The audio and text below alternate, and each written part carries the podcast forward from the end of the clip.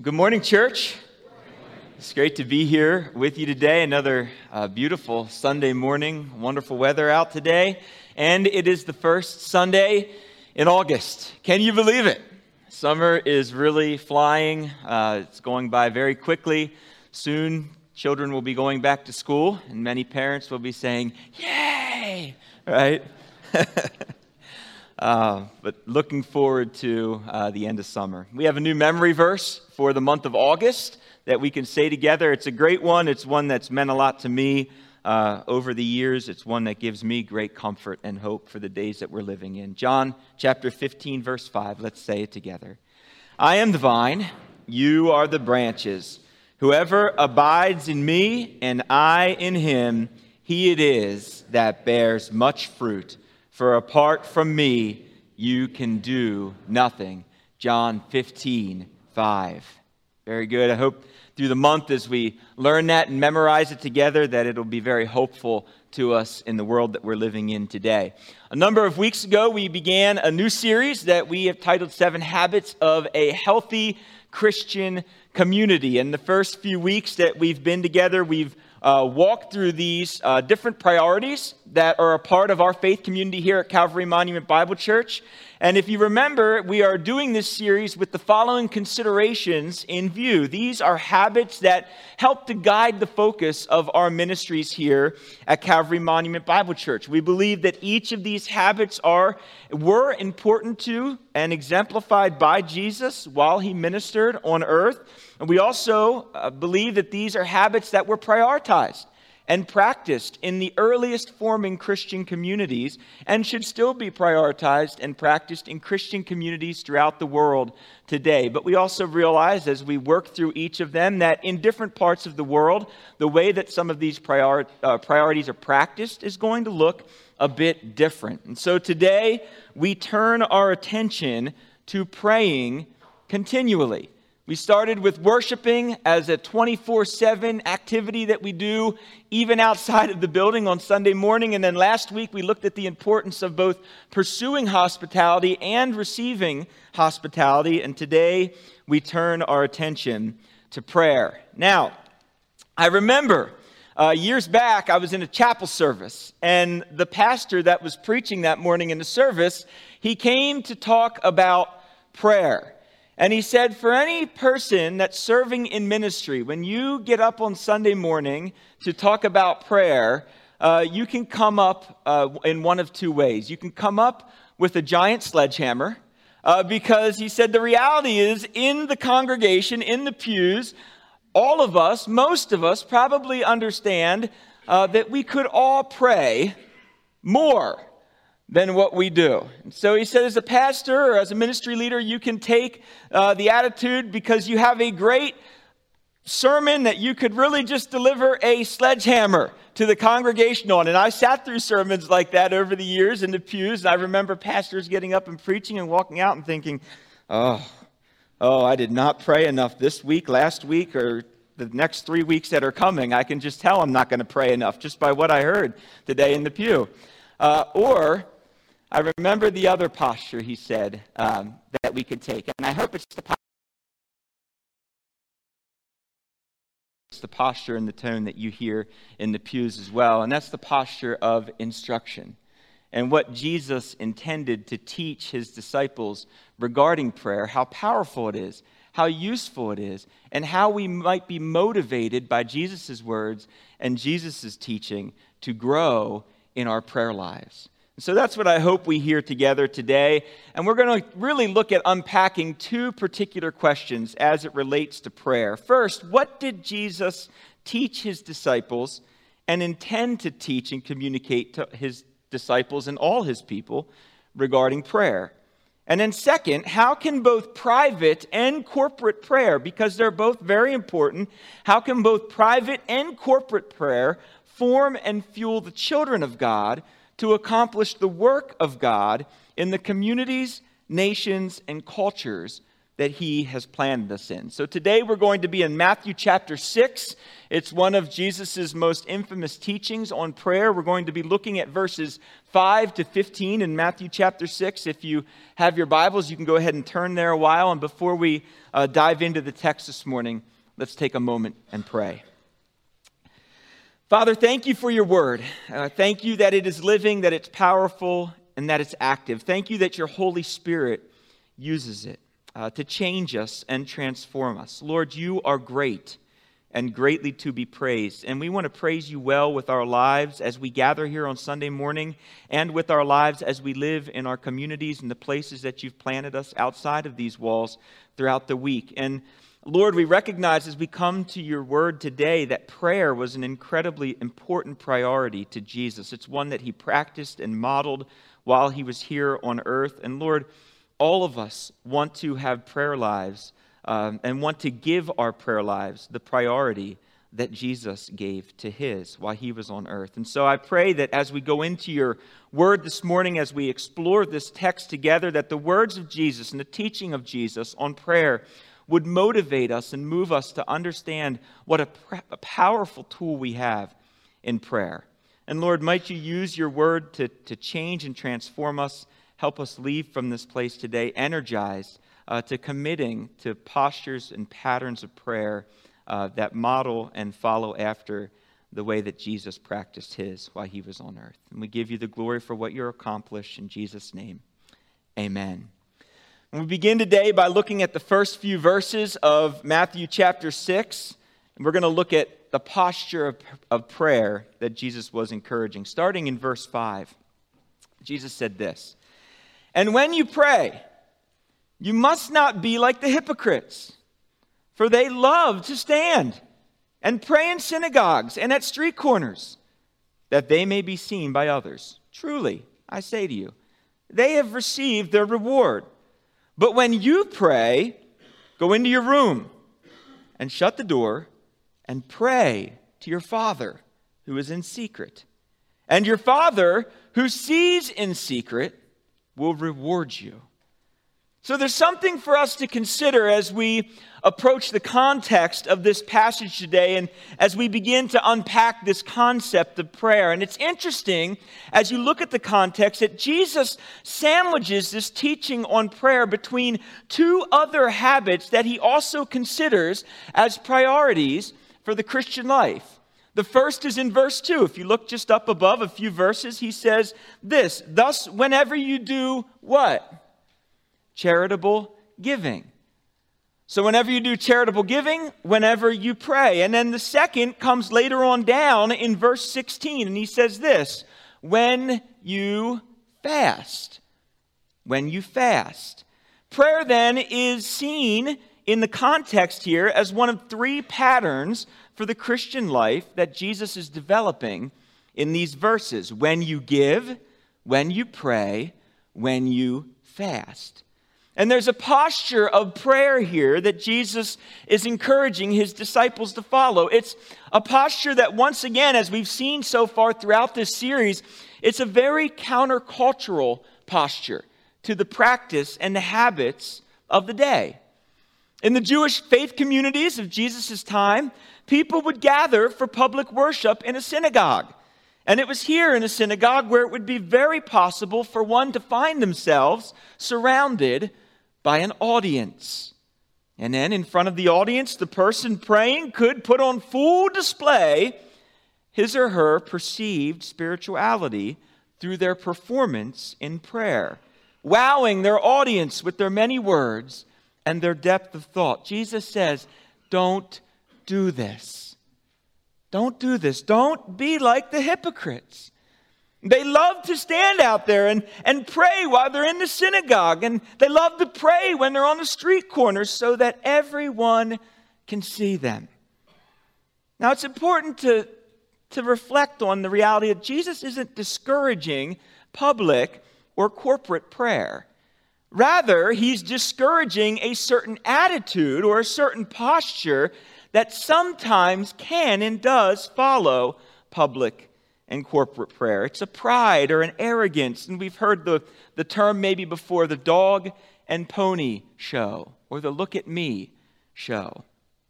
And Jesus, even in this teaching, is inferring that those who pray for an audience or an applause, they'll have their reward. And perhaps here he's highlighting the reality that if we're looking for the praise of people in our public or our corporate prayer lives, most likely we'll find it as we prop ourselves up to look super spiritual in front of others.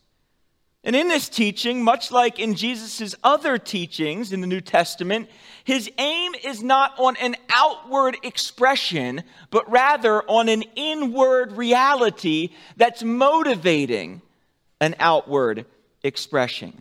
Motives are important for our prayer lives.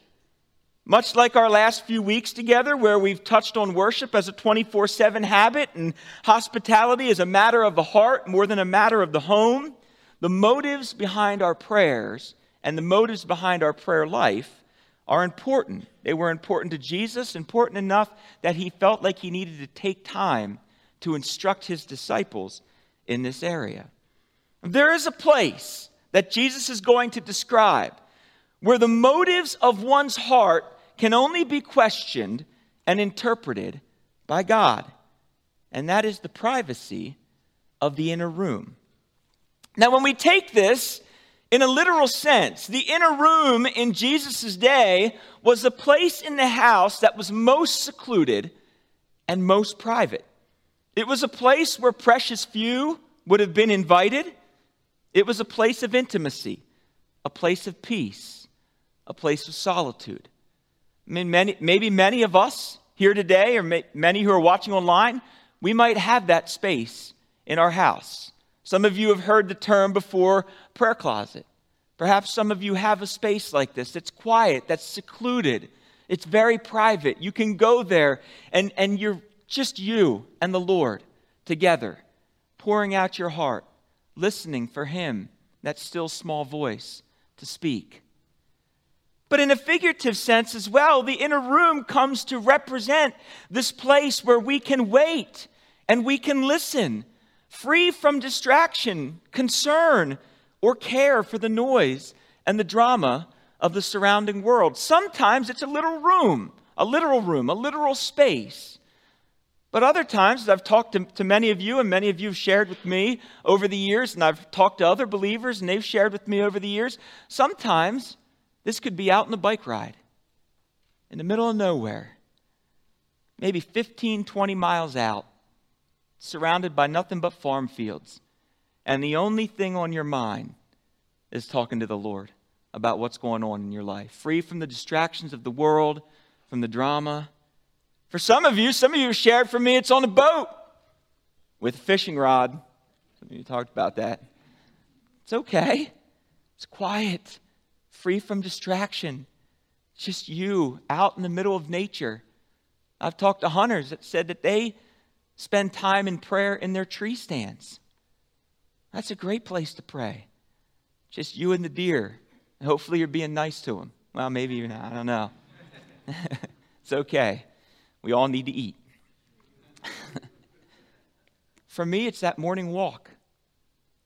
There's some times, and some spaces where we just get away. Could be early, could be late, but we're by ourselves. It's this concept of the inner room. And in that space, our focus and our attention is on the Lord. We close the door and we're praying to our Father who's in secret. No one's looking at us, no one's watching, there's no audience, there's no applause maybe accept the applause of heaven. Jesus is calling us to a place of humility and dependence. He's calling us away from weak postures of self dependence and self reliance and self centeredness and towards a powerful, God centered conversation with our Father. You know, many of us, myself included, we're never going to recognize, uh, probably on this earth, the great tool that we've been given in prayer, the fullness of that tool, and what God accomplishes through it. The power that we've been given to commune one on one with the Almighty. What a beautiful, What a powerful tool. And when we come to with this posture and this attitude, Jesus is quick to remind us here as he's teaching that God has this amazing ability to abundantly provide for all of our needs. Look down at verses 7 and 8 at how God provides. And when you pray, do not heap up empty phrases like the Gentiles do, for they think that they will be heard for their many words. Do not be like them, for your Father knows what you need before you ask Him. You see that word in verse 7, that word that, that says empty phrases. That word can also be translated as babble repetitiously. To babble repetitiously. And, and throughout the New Testament, there are some glimpses or evidences of the repetition that were a part of the Gentile or the pagan temple worship. There's a chapter in Acts chapter 19, uh, a scene where worshipers of the goddess Artemis, Artemis begin to chant, Great is Artemis of the Ephesians. And they chant this for nearly two hours, over and over and over and over and over and over. Do I need one more? Repetition. Again Great is Artemis! Two hours, many words, babble, empty phrases, repetition. Friends, heaping up repetitious phrases and, and babbling on with many words over long periods of time, it doesn't demonstrate our understanding of a God who already knows what we need and has already determined not only does he know, but in his divine sovereignty, he's already determined how, if, and when he's going to provide. And this doesn't mean, again, it, Jesus isn't saying we should never use repetition and we should never repeat prayers in the Bible. There are effective tools. Repetition's a great tool that can be learned to uh, use to learn to memorize scriptures and prayers that are in the Bible, hiding the Word of God in our heart. It also doesn't mean that we should never pray long prayers. And we can laugh a little bit about this. Anybody remember? I remember growing up, uh, we used to have prayer breakout time. I was a part of a ministry. It was called Grace Brother and Boys in the Brethren Church. And in the Brethren Church, we used to have prayer breakout times as part of that ministry. And what would happen is the guys, you know, at the age, I was like kind of like fourth, fifth grade age, you'd break out and you'd go with one of the leaders, one of the guy leaders, and you'd have prayer time with that leader. Now, there were some leaders that you wanted to make sure that you were lined up number wise, that you didn't get assigned to. Because you knew if you got assigned to that leader, that you were going to be there longer than anybody else that night. And you were going to come out, and the capture the flag game was already started and you were going to be late and you couldn't complain because you were praying. And that's not spiritual to complain about how long you were praying. So I remember trying to like line myself up strategically. It didn't often didn't work. I usually got assigned to uh, to go and pray a long time. Jesus isn't saying we shouldn't pray long prayers here. That's not what he's saying uh, at all. We know, we know that Jesus, uh, there's examples in the Bible, like in Luke chapter 6, where he spent the entire night in prayer. That's a long time to prayer, to pray. At least on, on one occasion, Jesus prayed so long that his disciples did what? They fell asleep. I have not done that before. I, I don't know. I'm hoping none of you in here have. Falling asleep during prayer, not a good thing, especially when Jesus is the one who's praying. But the problem here in the context of Jesus' ministry and what was going on is the Gentiles of the day, they were relying on the number of words and the length of the time that they spent entertaining their handcrafted idols that weren't even listening to them in the first place. And Jesus is reminding us that because our God already knows us, he knows us. We've talked about this uh, previously, the last few weeks ago, that Jesus knows us perfectly and intimately. And we don't have to worry ourselves with the length or the wordiness of our prayers. And sometimes that is a setback to us to pray publicly because we think, oh, I, I, I can't pray publicly. I don't know what to say. I, I don't have enough words. And Paul's, or Jesus is kind of encouraging us here. It's okay.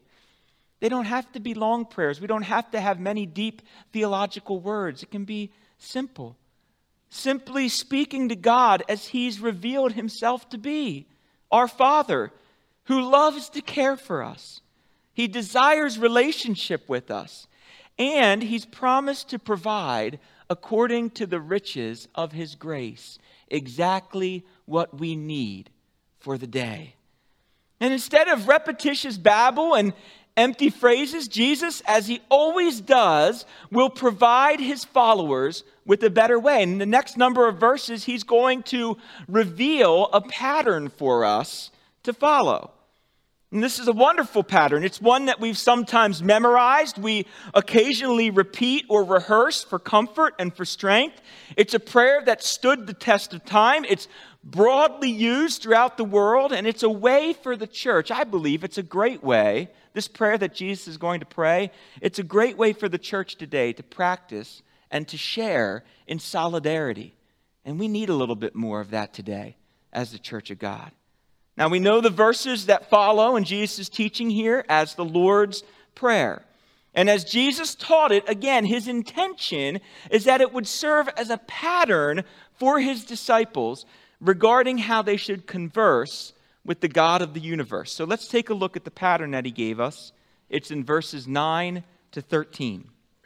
Jesus said, Pray then like this Our Father in heaven, hallowed be your name. Your kingdom come, your will be done on earth as it is in heaven. Give us this day our daily bread, and forgive us our debts as we have also forgiven our debtors and lead us not into temptation, but deliver us from evil. So often overlooked at the beginning of this prayer, but, but I believe it's not to be underestimated, was Jesus' insistence that the disciples of God, that his followers, would refer to God as our Father. Our Father. Now, Father it connotes a relationship of intimacy and dependence. It wasn't a common term for God that was used in the Old Testament. This would not have been a common phrase that at that time his disciples would have been used to referring to God as. In the first line of the prayer, Jesus teaches us to pray. We're given a statement that refers to both God's immanence, He's our Father, but also his transcendence is where is he? Where is he? He's in where? In heaven. Immanence and transcendence. He's reigning and he's ruling above us. He's close and he's tender, like a father, intimately loving and caring, while yet also remaining sovereign and powerful. Both our Father and our King, our Papa and our Lord. His name is to be honored.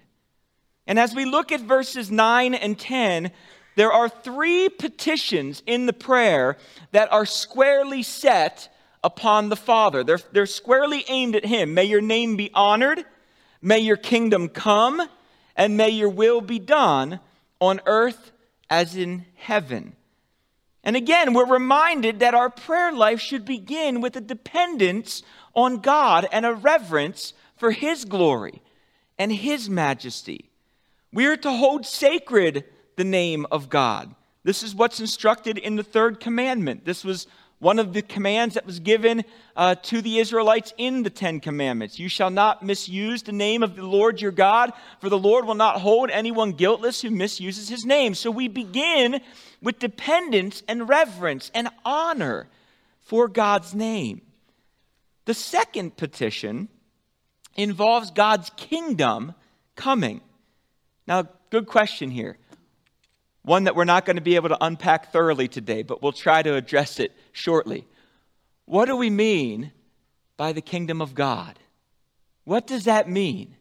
It's a good question. It's one that scholars have debated for years, and I'm going to take a crack at it today, and you can debate with me later if you'd like to. We'll have some fun, and that's good. That's all good and, and healthy to do. So, one scholar who's added some tremendous insights and contributions into understanding what the term kingdom means, or the kingdom of God, is a theologian whose name is George Eldon Ladd. And he said this quote, The kingdom of God is the redemptive reign of God, dynamically active to establish his rule among men. This kingdom which will appear as an apocalyptic act at the end of the age, has already come into human history in the person and mission of Jesus to overcome evil, to deliver men from its power, and to bring them into the blessings of God's reign. The kingdom of God involves two great moments fulfillment within history already, and consummation at the end of history, not yet. End quote. And so you've heard me talk before about the kingdom of God being an already, but not yet reality. And I would add that God's kingdom has implications then that are both individual and social. Individually, God is redeeming people through the person of Jesus Christ, whereby he is taking them out of the world and baptizing them into a dynamically social organism that he has called the church. It is this community, then, the church, that while on earth is to function as salt and light, demonstrating and practicing the dynamics of the already but not yet future kingdom that is coming. And, friends, as we're looking at and exploring together over the last number of weeks and the upcoming weeks, we do this by embracing the postures and attitudes and behaviors of Jesus through the reading and the studying and the application of the word that he has given us. And in this understanding, we gain a glorious, gloriously comprehensive image of the kingdom. It's one that is future, but also already. It's near and it's far. It's heavenly, but also ecclesiastical. It's subversive to this world system and theocratic in its ultimate allegiance. Inwardly, it's peace promoting, while outwardly, it's transforming. Ultimately, in its final form, this will be utopian. It will be where the believers of God are dwelling together in harmony forever. It's a wonderful thing. Because the Spirit of the living God indwells every follower of God, and every follower of God is part of the church, we can practice today corporately the ideas of the kingdom while understanding that they will not yet be fully realized until Jesus comes again to establish his messianic kingdom. And this moves us towards the third petition of God that his will be done on earth as it is in heaven.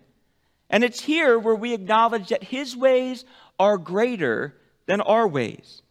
When face to face with the most difficult season of his earthly ministry, what did Jesus do? What did he do? When he was face to face with the most difficult time in his life, where did he go? Went to the garden. He went to prayer. He prayed. And knowing what the Lord had planned, knowing what was before him, and how hard and painful that it would be, he prayed what? Not my will, but yours. Not my will, but yours.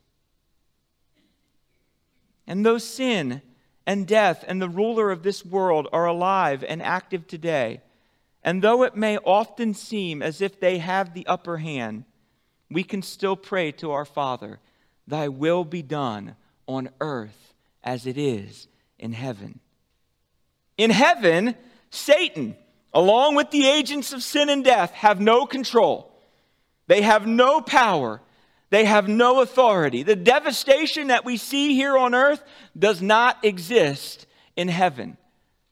And when we pray for God's will to be done on earth, we're acknowledging our desire to see our Father's ways overcome the ways of sin and death that are pervasive in the world today. Let me ask you as, as a church, as followers in Christ, Do you believe there'd be, or we'd have, as much turmoil and anxiety and fear and doubt today if we were fully encompassed in these postures and attitudes of prayer that Jesus demonstrated while he was on earth? I just don't believe we would. I don't believe we would. I believe there's much that threatens to tear apart and divide the church today in the world. And you know, one of the greatest things that we've been given to keep the church together and unified is the tool of prayer. Praying churches stay together because the wiles and the ways of the world, when they crash against us, they don't stir us up against one another. They drive us back to a dependence on God and His ways.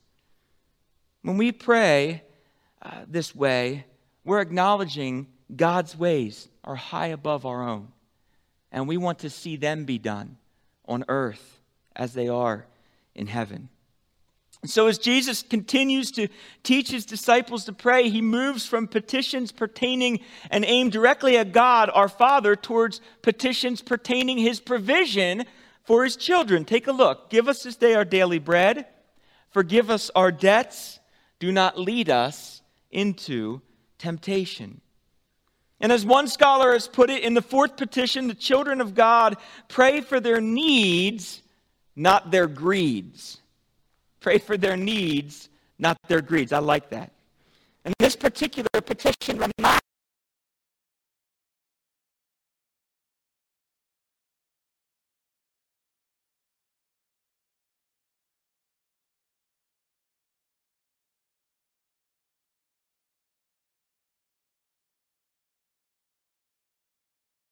that fell from heaven. God provides for his people. The hymn writer said it this way All I have needed, his hand has provided.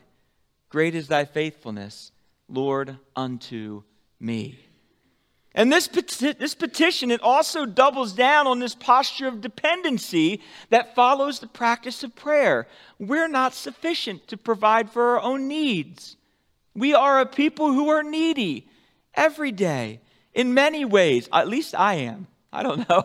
Maybe some of you are like, no, I'm good. but I'm, I, am a, I'm a person who has great need every day, sometimes every moment. I need God to provide. God, would you give me the patience? Anybody struggle with patience in here? I need supernatural quant- quantities of God's patience indwelling me to help me live in the world today in a way that's honoring to Him. God, give me the wisdom, give me the understanding, give me the clarity that I need. Do any of you feel like you need more wisdom and understanding and clarity in the world we live in today? If you do, just pray it. Ask the Lord for it. It's amazing. I, I, I need it. Lord, help me be compassionate. I don't like that person very much. I need your help. See, the thing is, God already knows that you don't like that person very much. He knows us intimately. So, what do we need to pray for? We need to pray, Lord, help me learn to love this person.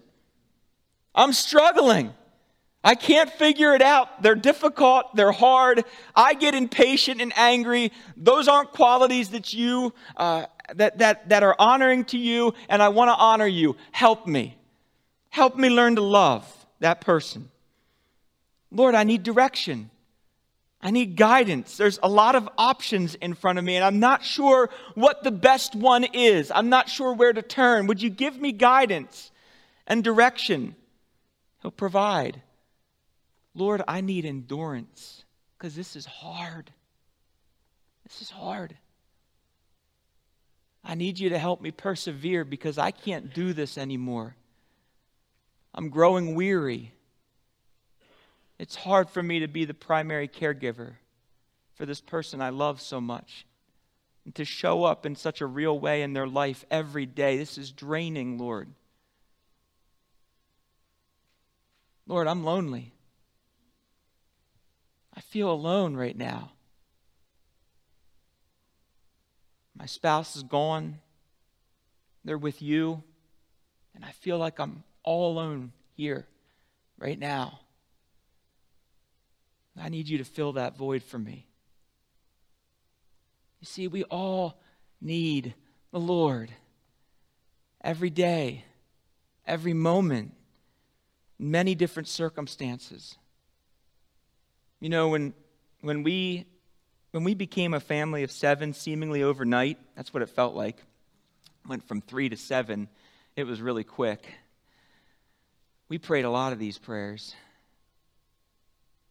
One of the prayers I remember praying the most is Lord, I need energy. Supernatural quantities of energy. Because this takes so much more effort than anything I've ever, ever imagined. I need your help. When we come to the Lord this way, we're demonstrating that we're not sufficient to provide for ourselves, but we need Him. We're dependent on Him to provide for us. And guess what? I know Sheila would tell you this, and I would tell you this too. At every single intersection, every single time that we've asked the Lord to provide so that we could love and care for the people that He's placed in our lives, not selfishly for ourselves, but for others, He's provided. Hands down, never skipped a beat. He's always given us what we needed to get through the next day. It's interesting in the next provision, in the next petition that we see in the prayer, we're confronted with this problem of sin. The problem of sin and our need, our need of God's forgiveness. With the reminder that as a people of God, we are to be about the business of forgiving those who've sinned against us. It's a rather interesting phenomenon in Christianity that we can find ourselves in the habit of minimizing our own sins and our own offenses to God while maximizing the sin of others and making them seemingly unredeemable in the eyes of God. And friends, when we spend more of our time critiquing and judging and criticizing what we perceive to be the sins of other people rather than examining ourselves and our own sins, we demonstrate an ignorance of our own terrible problem with sin and our own need for God's forgiveness. And I think this is further application to the message that was preached a few weeks ago by our guest speaker, Adam. If you remember the prayer of the contrite, have mercy on me, a sinner.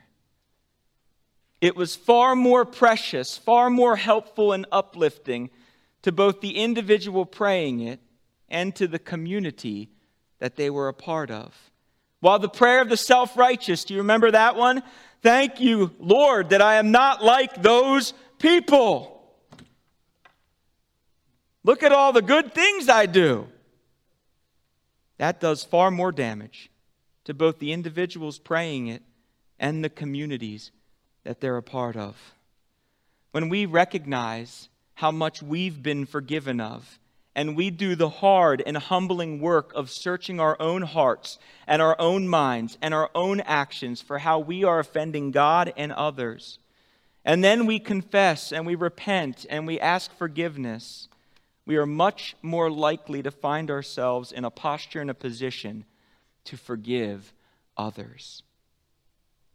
And in the final petition of the Lord's Prayer, we see a 3A and a 3B sort of component as Jesus asks us to pray that we won't be led into temptation, but rather be delivered from the evil one. And this petition is a way for the children of God to ask that in our testing and temptation, that we do not greatly sin against God or others. James teaches us that God tests no one, but it does not say that he does not allow for his children to be tested by someone else. Jesus himself was tested in the desert. His tempter was not God, but rather Satan, and Jesus stood up to the temptation perfectly without sinning. And one difficult reality for us who are all alive today is that on this earth, we will experience great pain, great turmoil, great trouble, great tribulation, and probably great temptation. Perhaps some of us here today are too young to have seen it or felt it yet, but our senior saints in the room, they can attest to the tribulation that's part of our lives here on earth. And sometimes the testings and temptations and the trials that we face on earth can lead to a stumble, can lead to a fall, broken, distressed relationships, a disruption of our faith, or even an altogether abandonment of God. And when we pray, do not lead us into temptation, but deliver us from the evil one, we are asking God to help us stand through the difficult times and seasons we face here on earth, to abide in Him, and not to give runway to Satan. Now, finally, as we come to the end of Jesus' teaching on prayer, there's pardon. He comes back to this practice of forgiveness in the context of prayer. And I couldn't help but wrestle with this this week. It's very interesting. Jesus' teaching on forgiveness is sandwiched immediately before and after the line lead us not into temptation, but deliver us from evil. Look at verses 14 and 15, and we'll talk a little bit more about this. For if you forgive others their trespasses, your heavenly Father will also forgive you. But if you do not forgive others their trespasses, neither will your Father forgive your trespasses. And as I've wrestled with the context of this throughout the week, my curiosity was piqued to consider if Jesus had a particular temptation in mind, perhaps one related to forgiveness. Friends, there's a dangerous teaching uh, in certain camps of Christianity that expresses that those who are in Christ no longer have a need to ask for forgiveness because they've already been justified and reconciled unto God. Their argument is that Christ is enough to keep us reconciled no matter what sin we may do or no matter what way we might offend God or others. And while we would maintain that our eternal security is firm and secure in Christ, we would not maintain that forgiveness is no longer necessary. The reality is this our sins can and do disrupt and distress both our heavenly relationship and our earthly relationships. Asking for, offering, and extending forgiveness are essential habits for disciples of Jesus. And Jesus intimately ties these habits into our prayer lives. So if we come to Him and we have not been a people of forgiveness, and we're holding an offense against somebody else, there's something that's going to disrupt that line of communication. I, I, tried to think about it this way this week, just thinking between my earthly father and myself. My dad, his name's Rick and uh, some of you have met him before. And if I do something to disrupt my relationship with my father, if I hurt him in some way or say something about him in some way that disrupts my relationship with him, that doesn't change the fact that he's still my father, right? He's still my dad, and he'll be my dad forever. But now I've done something that's kind of disrupted or distressed our relationship that needs forgiveness, needs confession and repentance and a humbling of the heart and a contrition to come and to ask forgiveness. And in a similar way, if we withhold forgiveness um, from, uh, from and don't extend it to others when we're asked, um, perhaps in a similar way, our relationship with our Heavenly Father, and certainly with those that we're withholding forgiveness from, is disrupted. When someone sins against us on earth as a people who have been forgiven by so much and need continual forgiveness, we as Christ followers, church, should be leading the way in our communities and neighborhoods when it comes to extending forgiveness. You know, I think our, our, our neighbors um, in the Amish community do a wonderful job of this. They're incredible at this. And some of you, uh, some of you were here uh, in this area living here when the school shooting happened, just nearby. I was young in ministry, uh, actually, just about a year in, maybe two years in when it happened. And one of the things I remember from that event that was highlighted was the forgiveness that was extended and offered. I know some of the pastors here that were a part of this church were deeply involved in, in some of the reconciliation that took place there. But there's an incredible uh, pattern of forgiveness built within that community. Perhaps if we find ourselves in postures and positions where we're unwilling to forgive. We need to be reminded, or we need to remind ourselves of the abundant measure of forgiveness that has been extended to us. Because, friends, we have been forgiven much. And it's interesting to me as you go into the words of Jesus throughout the New Testament, some of his strongest statements and most poignant words during his earthly ministry were related to the disciples' need to extend forgiveness and mercy to those who had sinned against them. Jesus taught parables related to this concept. If you remember, he instructed Peter to extend forgiveness without keeping account. He said 70 times 7. He didn't say that so Peter'd go back to his ledger and mark down one. Okay, I only have 70 times 7 minus 1 left to go, and then I can be done forgiving that person. The meaning was that it was to be without an account, to continually forgive. So we need to be a people of forgiveness for both our private and our corporate relationships and our private and our corporate prayer lives. The question that we wanted to address today, the second question is how can private and corporate prayer form and fuel the children of God to accomplish the work of God in the communities and nations and cultures that He has planned us in? And I just wanted to talk briefly about some of the avenues for prayer that are provided here at Calvary Monument Bible Church because there are many. This is just a few. I put 10 up here.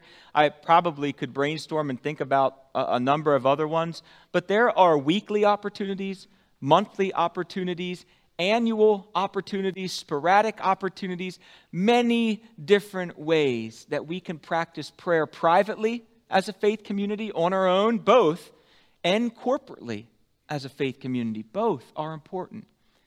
And, and I believe, again, as, as the Lord is forming us here as a Christian community in Paradise, PA, and as a church, prayer needs to be an important and, and vital component of our ministries.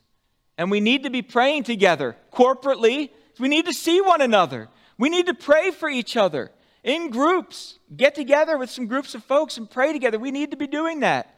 And we have some opportunities Wednesday nights, Saturday mornings for men, other ways that we do this. But we need to be privately praying as well. And we have some opportunities for that. I'm, I'm not sure if you're familiar, we have a monthly prayer calendar.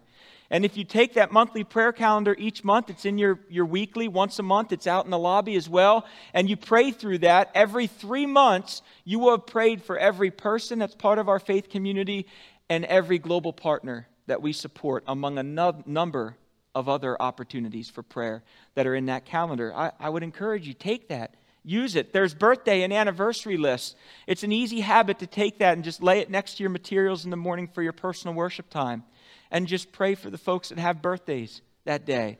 Pray for the folks that have upcoming anniversaries. Uh, our elders, I'm so thankful for the work that they do in our congregation, uh, given to prayer. They do a wonderful job. Many of our elders and, and associate elders, men who have served, they take time on Wednesday evening and they lead devotions and they lead our corporate prayer time. Many of them on Sunday morning have offered to be present up here on the stage, leading uh, in a posture of prayer for our faith community here at CMBC. And I so much appreciate that about them because it, it can't just be one person. We all need to be growing in our private and corporate prayer lives. Now, I'd encourage you if there's an opportunity or two up there on the list that maybe you didn't know about or maybe you haven't taken advantage of uh, before, I'd encourage you to jump in and try it. Whether it's Wednesday night prayer meeting, Saturday morning coming for men's prayer meeting, maybe it's just picking up the prayer calendar, or maybe it's another opportunity that you see on the screen. It is an important and vital part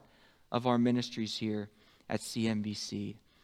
A healthy Christian community that has woven the habit of prayer into the fabric of its ministries will be continually refreshed by the ever growing qualities of dependence on God, love for one another, and a countercultural freedom from anxiety, hostility, bitterness, and fear. Friends, I just believe that through prayer, God can form and fuel whole and healthy communities that rely on Him for their strength, for wisdom, for endurance, and for purpose in this world He has gifted to us. Together, let's grow as a praying community. And as our team comes to lead us in a closing song, let's close in prayer.